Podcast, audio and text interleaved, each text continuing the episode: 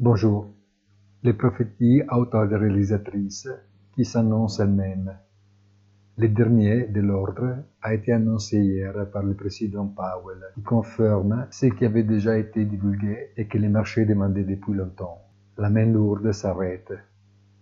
Et il n'est même pas très clair à ce stade si la vitesse avec laquelle la Fed s'est conduite jusqu'à hier était un test de démonstration de ce qu'elle peut faire ou une erreur dictée à la hâte.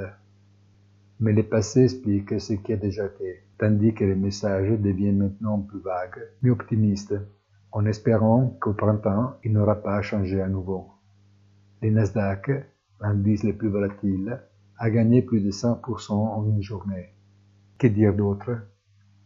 Une très bonne journée et rendez-vous sur notre site easytradingfinance.it.